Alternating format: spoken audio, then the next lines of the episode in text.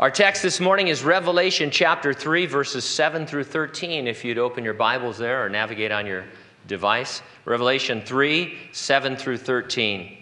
The topic Jesus tells the believers in Philadelphia they are serving him exactly the way he wants them to. The title of our message, It's Always the Son's Way in Philadelphia. Let's have a word of prayer. Father, thank you so much for our morning. We want to be a grateful people. We have a lot to be thankful for. Uh, we're thankful not for all things, Lord, but in all things. Uh, I pray that we would recognize your hand and your wisdom and your grace, Lord, in all that we're going through. Uh, we've set aside this time to study your word. Uh, you've brought us to this passage. We do believe that you've brought us to it, Lord. It is for this time in our lives.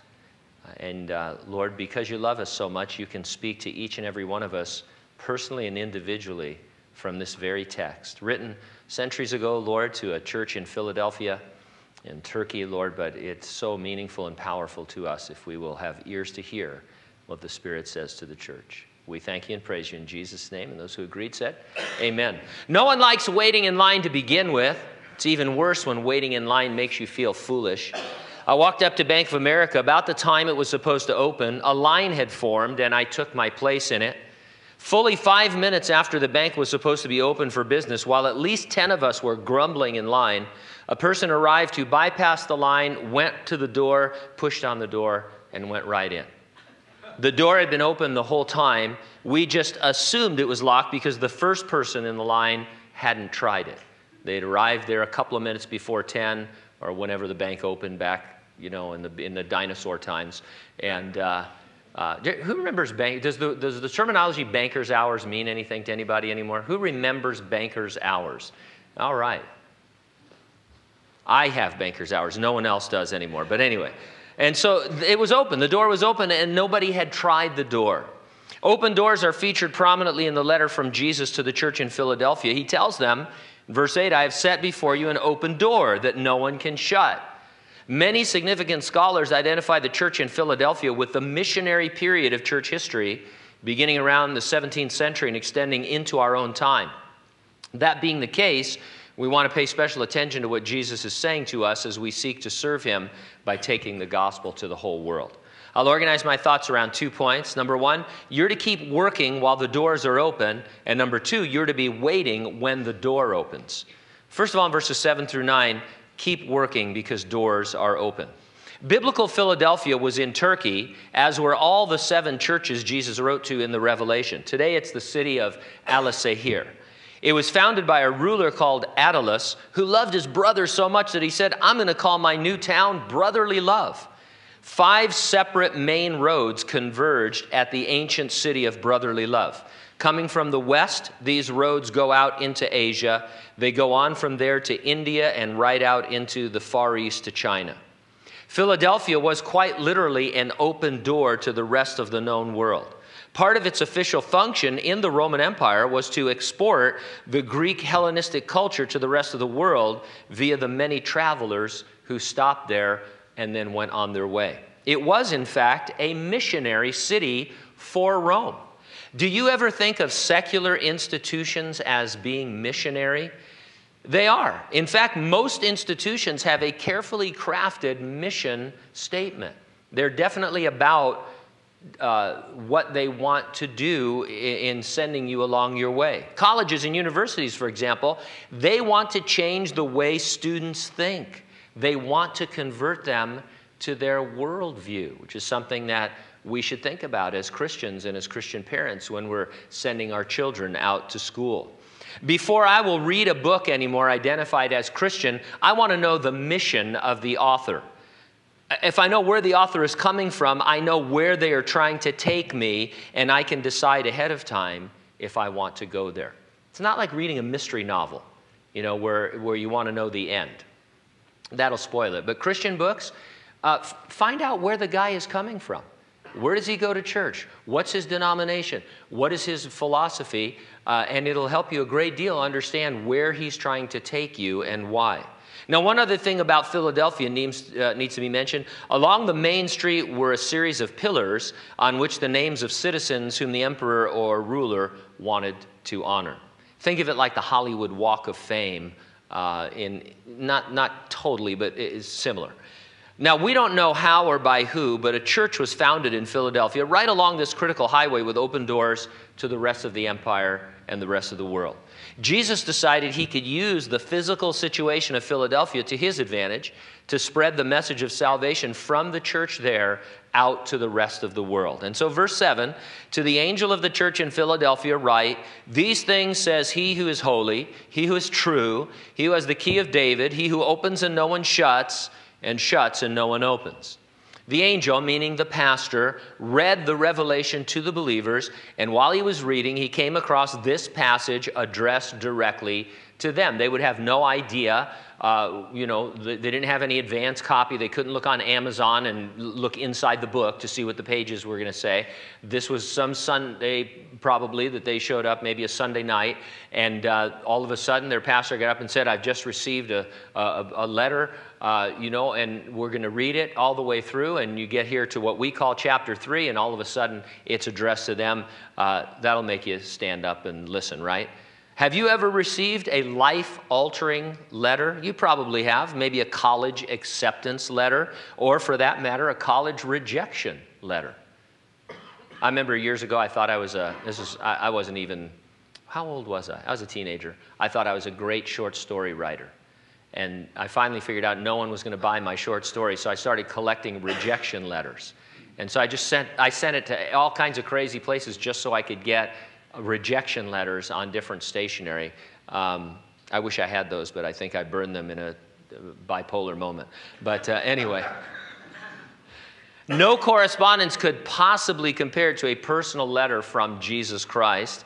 Of course, we understand that this letter is addressed to us and to all believers, just as the entire Bible is addressed to us. How many times have you heard somebody say that the Bible is what? God's love letter directly to you? And we believe that.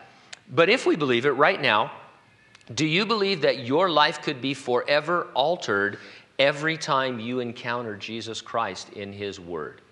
Because it can.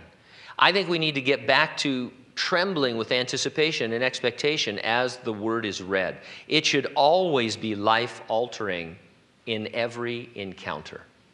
Now, Jesus describes himself as holy and true. By emphasizing these two attributes, Jesus is reassuring the Philadelphians that he could honestly, accurately assess their spiritual condition. They could absolutely trust his judgment. I think it might surprise them that Jesus had no words of correction or condemnation for them, but only commendation. Jesus being holy and true, they must take him at his word. I mean, we talked a minute ago about the excitement of knowing that Jesus had written a letter to you, but up until now, for the most part, the letters haven't been all that positive. Uh, the church at Smyrna, which was suffering, kind of got a pass. But then, of course, they were enduring gross persecution. But all the other churches, Jesus had some condemnation for them. And so all of a sudden, it's like, oh, Jesus, he's going to start talking to us. And, and, you know, every humble Christian feels like there are areas in their life that need to be corrected. And so I think it might surprise them that Jesus only had words of commendation, uh, and they should take him at his word. Now, Jesus claimed to have the key of David. This is additional to the keys of Hades and death, which we saw in his possession in chapter 1. In the Gospel of Luke, we read, and I quote, Jesus shall be great and shall be called the Son of the Highest, and the Lord God shall give unto him the throne of his father David, and he shall reign over the house of Jacob forever, and of his kingdom there shall be no end. There is a kingdom coming in which Jesus Christ will actually rule the earth from David's throne in Jerusalem. This book builds up to it, taking us chronologically through the church age, then through the seven year tribulation, to the second coming, to the 1,000 year kingdom of Jesus Christ on the earth. Jesus has a full keychain. I mentioned that he has the keys of Hades and death, and he has the key of David. He also has keys to all the doors on the earth that he opens and no one shuts, and shuts and no one opens. These are primarily, in context here, doors of ministry that he opens and shuts to direct his followers in their service to him.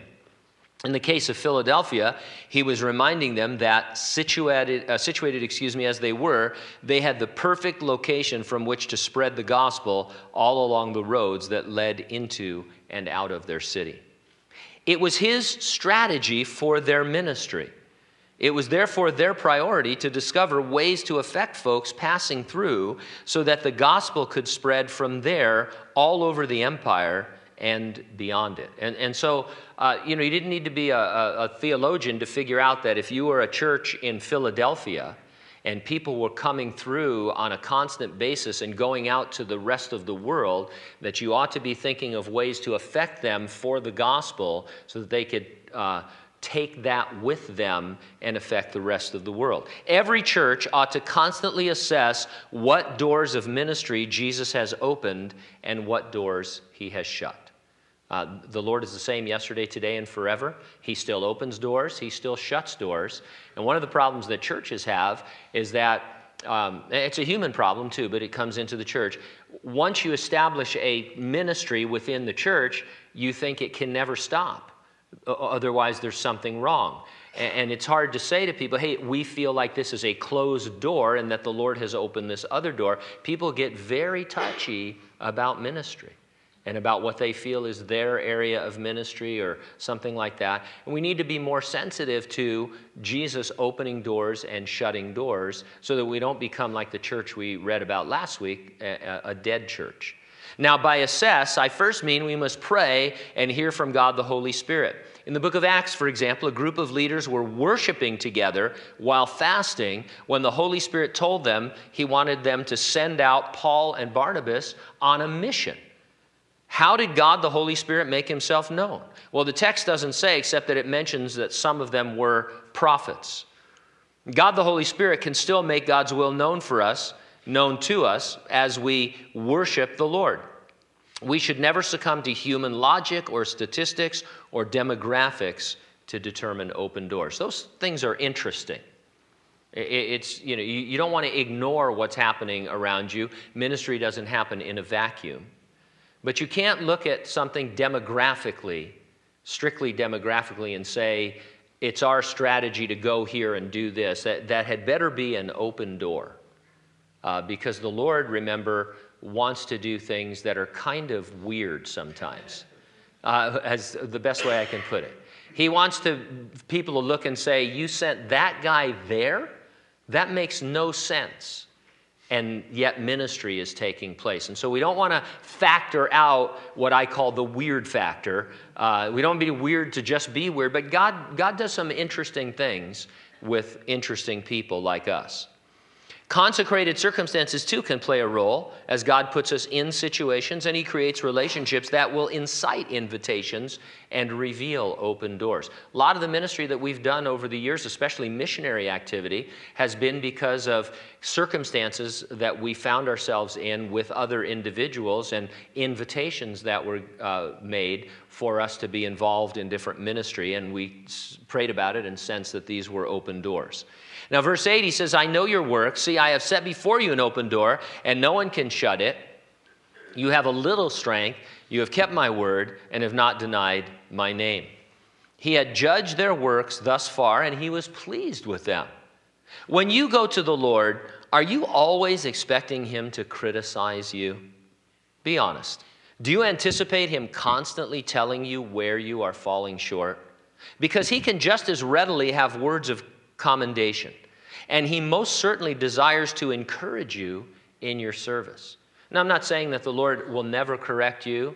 Uh, I'm not saying that the Lord doesn't want to show you some things in your life. Of course, He does. But I think we've, we uh, you know, have a general attitude that every time we go to the Lord, we're going out to the woodshed and, and we're just going to get whooped and whomped on, you know, and, and, and stuff. And, and maybe we deserve, but, you know, I think the Lord also commends us.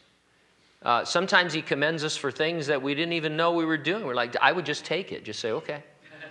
It's like those guys in, in Matthew where Jesus says, Hey, you fed me when I was naked or when I was hungry. Well, you might have fed him when he was naked too, but you fed me when I was hungry and you clothed me when I was naked. You visited me when I was in jail. And they said, Well, when did we do that? I don't have any memory of that. Shh, shut up.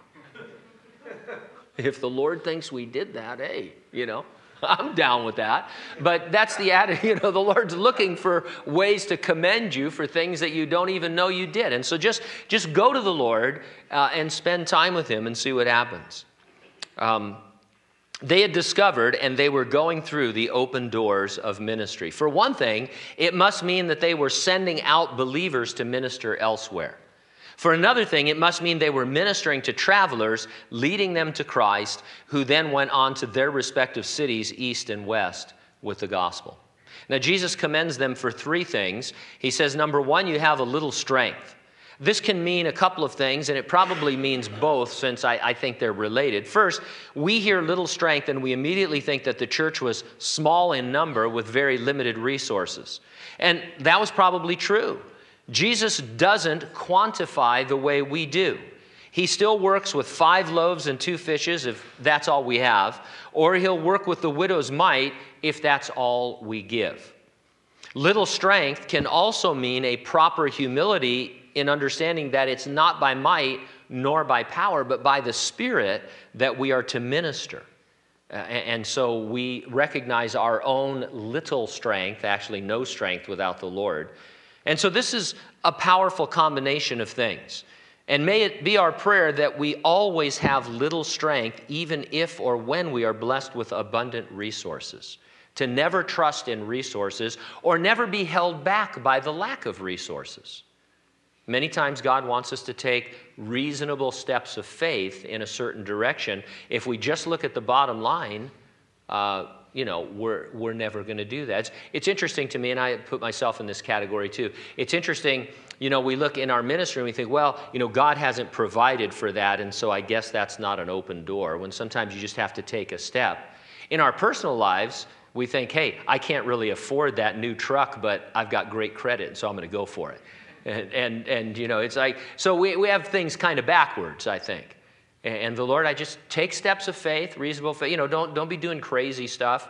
There was a lady in town years ago who used to write faith checks. Uh, she would hear that you were struggling and, um, you know, and, and maybe you couldn't make your rent or needed groceries. She'd write you a check for a certain amount, whatever the Lord put on her heart. She'd give you that check.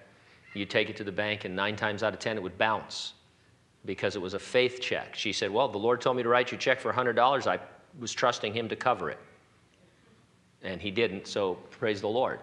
In the meantime, you're not only out the 100 bucks and you still have to pay your rent, but now you've got fees on top of that. So that's not the kind of faith I'm talking about. But sometimes we can't initially say, oh, I'd love to do that if I had the money. We need to see if the Lord will provide as we move forward. Uh, now, second, Jesus commended them by saying, You have kept my word. You could meditate on this a long time. It can have any number of possible meanings uh, in Philadelphia and in any church. One application that seems in context is that they believed Jesus' word was sufficient for them. They weren't looking to supplement it in any way, but to share it and to let the inherent power of it transform lives. In other words, I would envision Philadelphia as a church that emphasizes, or emphasized rather, evangelism in their ministry. Now, over the years, I've heard Christians criticize churches that seem overly evangelistic. They say things like they never really teach the Bible because they are always concentrating on getting people saved. They say, well, that's a great place to get saved, but if you really want to grow, you'll have to go elsewhere. Now, those criticisms, they're just lame. What's wrong with inviting non believers to be saved while you're teaching the Bible? And how is it a sign of growing in the Lord to always be learning about Jesus but never sharing him with other people? And so I think this is more of a function of God raising up churches in different places at different times with different ministries. We need to figure out what the Lord wants us to do, and then we need to do that. And then, third, here, he commended them by saying, You have denied, excuse me, you have not denied my name. This alerts us that they were being persecuted. They were being pressured to deny Jesus Christ, but they hadn't done it. They wouldn't deny their Lord no matter the cost. At least some of the persecution was coming from the folks in verse 9. Indeed, I will make those of the synagogue of Satan who say they are Jews and are not, but they lie. Indeed, I will make them come and worship before your feet and to know that I have loved you.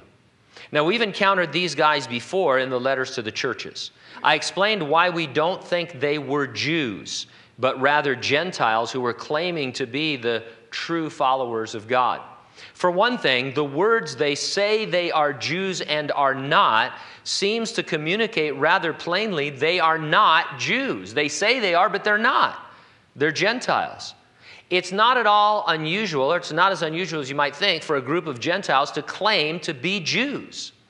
You're undoubtedly familiar with the fact that Jehovah's Witnesses claim that some of them are those who are called in the Bible the 144,000. It is their doctrine that only these 144,000 JWs are going to be in heaven. The number comes from later in the Revelation, we'll get there, where we are told God is going to seal and send out 144,000 witnesses on the earth during the Great Tribulation. They are meticulously described as being 12,000 from 12 tribes of Israel. They are ethnic Jews. Yet the JWs claim it's us. They say they are Jews, but lie.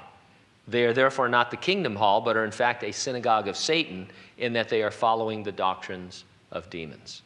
Don't be disturbed by the phrase, I will make them come and worship before your feet. Jesus didn't say they would worship believers, but that they would worship him in their presence. This is another reference to the future kingdom in which every knee shall bow before Jesus as he rules the earth from David's throne. Here it serves as an encouragement to the Philadelphians that no matter how hard things get, their victory is secure. There's coming a future time when Jesus rules the world and we rule it with him. In every phrase of this letter, I hear Jesus saying, Guys, I'm coming. In light of his coming, we're to be about his business in spreading the gospel. We spread the gospel by discovering and then going through open doors of ministry. There's nothing wrong with trying doors. The Lord will show you if they are open or shut. The Apostle Paul always tried doors. I'll read you a passage from Acts chapter 16. Paul is traveling with uh, some missionary companions, and he said, it says, Now when they had gone through Phrygia and the region of Galatia, they were forbidden by the Holy Spirit to preach the word in Asia. In other words, the door was closed to Asia. After they had come to Mysia, they tried to go into Bithynia, but the Spirit did not permit them. So, passing by Mysia, they came down to Troas, and a vision appeared to Paul in the night. A man of Macedonia stood and pleaded with him, saying, Come over to Macedonia and help us. Now, after he had seen the vision, immediately we sought to go to Macedonia, concluding that the Lord had called us to preach the gospel to them. And so, Paul, he knew he was called to preach the gospel, and he just kept trying to go places doing it. And if God didn't want him to go there, the doors would be closed. We're not told how the doors were closed or why he just couldn't get there. And in this particular case, one night he received a vision from the Lord saying, Hey, come to Macedonia, preach the gospel in Europe. That is the new open door for you. And immediately he went through. Paul was going for it. He seemed to assume doors were open unless he couldn't get through them. Once he discovered the open door, he rushed through it, believing God would honor his word. It's one thing for me to wait outside B of A for the door to be opened only to find out that it was open all along. It's a more serious thing for me to wait to try spiritual doors when they are, in fact, open already. And so just go for it. If you have an idea, you have a, a, thought for ministry or something on your heart, just go for it. The Lord will show you if it's not an open door. There's no uh, you know, shame in trying it rather than just holding back, and you will discover some new open doors. Now, you're to be waiting when the door opens, verses 10 through 13. There are open doors of ministry to discover on the earth. There's also a door in heaven that will one day open for us to enter in. That door is prominent in the remaining verses. In verse 10, because you have kept my command to persevere, I will also keep you from the hour of trial which will come upon the whole world to test those who dwell on the earth. Now, the Philadelphians probably had some knowledge of the hour of trial which shall come upon the whole world. After all, it is predicted in the Jewish scriptures that we call the Old Testament, and Jesus spoke of it in some detail in his Olivet discourse. As the revelation progressed, they would get an almost blow by blow description and chronology as their pastor read to them chapters 6 through 18, leading up to the second coming of Jesus in chapter 19. Jesus called it the hour of trial. He wasn't talking about the trials we all expect as believers, which come upon us for a season. It was a very specific, set period of time. And notice too, it was coming upon the whole world. It wasn't a local persecution in Philadelphia. That is not the whole world. It wasn't the coming destruction of Jerusalem and the temple. That is not the whole world. It was going to be global. What is being predicted here is a specific set period of global destruction. The only possible time that qualifies as a specific, specific set period of trouble coming upon the whole world is the seven year tribulation period. I don't know what could be clearer than that. The Philadelphians were promised they would be kept from that hour of trial. As far as they were concerned, the rapture was pre tribulational. You know, Christians today argue, uh, you know, when the rapture is going to take place, will we go through the tribulation, that kind of stuff. Uh, Jesus just flat out said to the Philadelphians, You are not going through the tribulation, period. I am going to deliver you I'm going to keep you from that hour of trial. Now, some want to say this can mean they would go through the tribulation, they'd be alive on earth in the tribulation, but they'd be kept safe. And they cite as their example Noah and his family, who were kept safe while the earth and its inhabitants were destroyed by the global flood. That cannot be what Jesus meant for at least three reasons. Number one, the words keep you from literally translate keep you out of. And so they weren't going to be in the tribulation at all.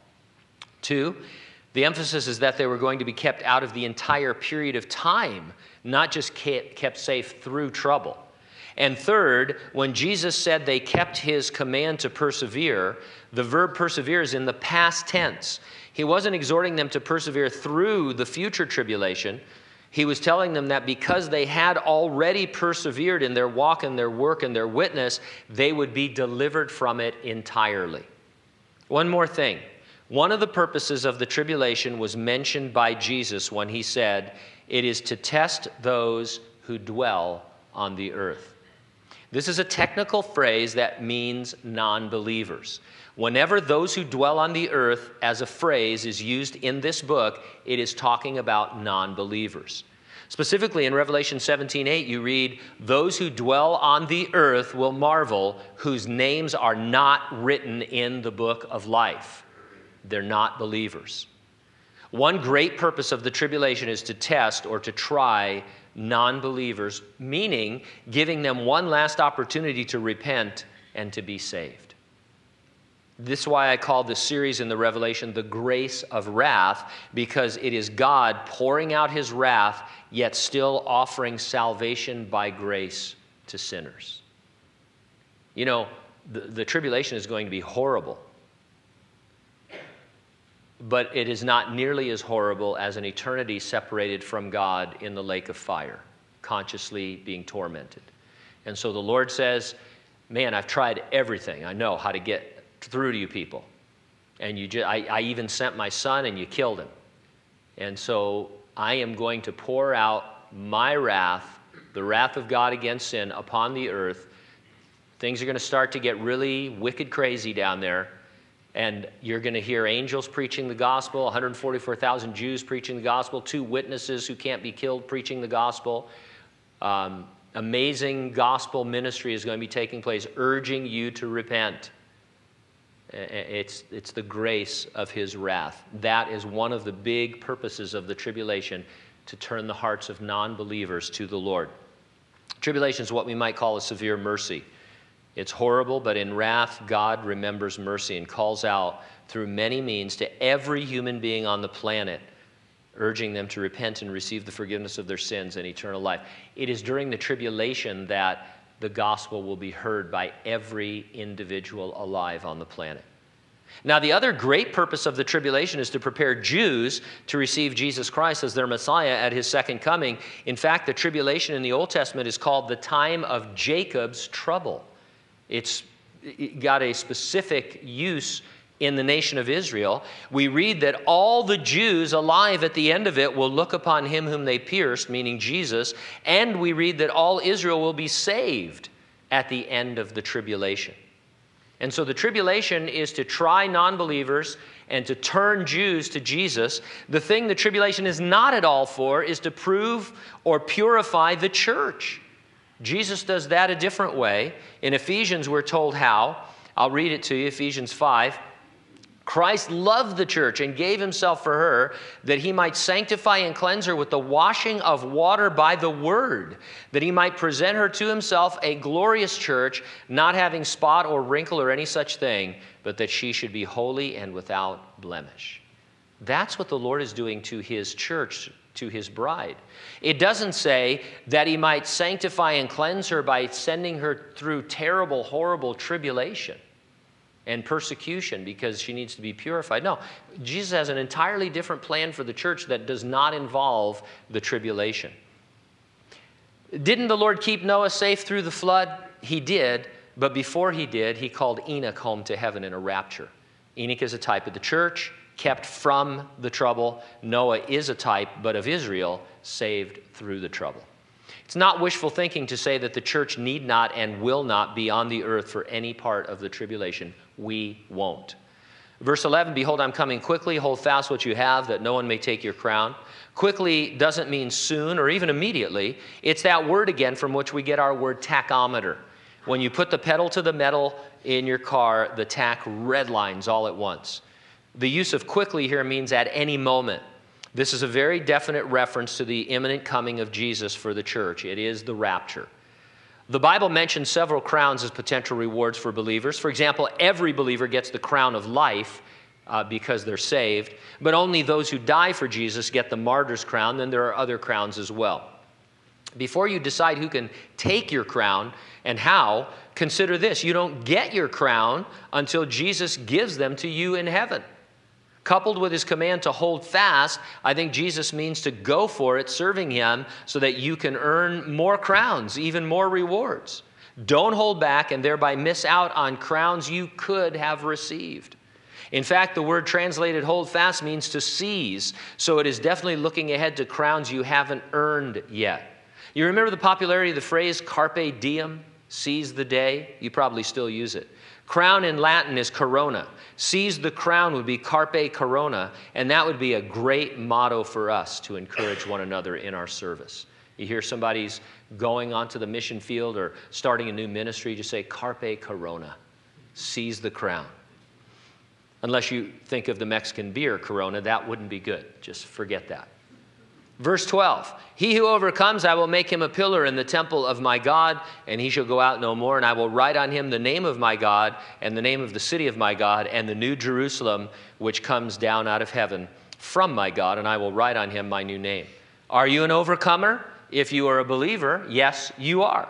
1 John 5, 4 and 5. For whatever is born of God overcomes the world. This is the victory that has overcome the world, our faith. Who is he who overcomes the world but he who believes that Jesus is the Son of God? It is the Christian who overcomes, not the overcomer who becomes a Christian. In other words, the Bible is declaring you are an overcomer, so be about the business of overcoming.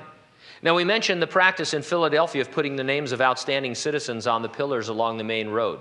Jesus promised them and us that we are going to be pillars in heaven. Every one of us will be known and be known, uh, and we will enjoy equal status and equal access. I'm sure the believers in Philadelphia were thrilled by this teaching they would be pillars in the temple. If they were listening closely at the end of the book, as their pastor read, they'd hear this from chapter 21 I saw no temple in it, for the Lord God Almighty and the Lamb are its temple. If there's no temple, how can believers be its pillars? Well, there is a temple. It is the presence of God in Jesus Christ. Eternity doesn't need a physical temple because it has the Lord. We will be pillars in this sense. We will be forever, vibrantly, vitally connected in fellowship with God and with Jesus Christ for all eternity. Everywhere we are or go, it is the temple in the sense of enjoying the fullness of the presence of God. He shall go out no more certainly speaks of the permanence we will enjoy in heaven and throughout eternity. Do you realize, I'm sure you do, how temporary and how fleeting everything is on this earth? How quickly you can be uprooted from a place or from a person and feel absolutely lost and alone. Never in heaven will you ever feel that way again. You will be home forever and ever. There will be no loss, no anguish from loss, no grief from loss. Uh, you will be in that place of permanence for the first time ever. Verse 12 I will write on him the name of my God and the name of the city of my God, the New Jerusalem, which comes down out of heaven from my God, and I will write on him my new name. We'll see the New Jerusalem at the end of the Revelation. It isn't Jerusalem in the Middle East rebuilt, it's a city that comes down out of heaven and is in orbit with the earth. It's the city whose streets are made of gold, where our mansions are being prepared for us by Jesus. If you have a problem with tattoos, you're really going to have a problem in heaven because Jesus is going to ink you. You're going to get at least three lettering tattoos, according to Jesus. Number one, the name of my God. Number two, the name of the city of my God, the New Jerusalem. And number three, my or Jesus's new name. I have no further commentary on these names except to say I see no reason to think Jesus was speaking metaphorically. He really is going to write them on you. Have you seen the Facebook post, hilarious misspelled tattoos? There's a bunch of them.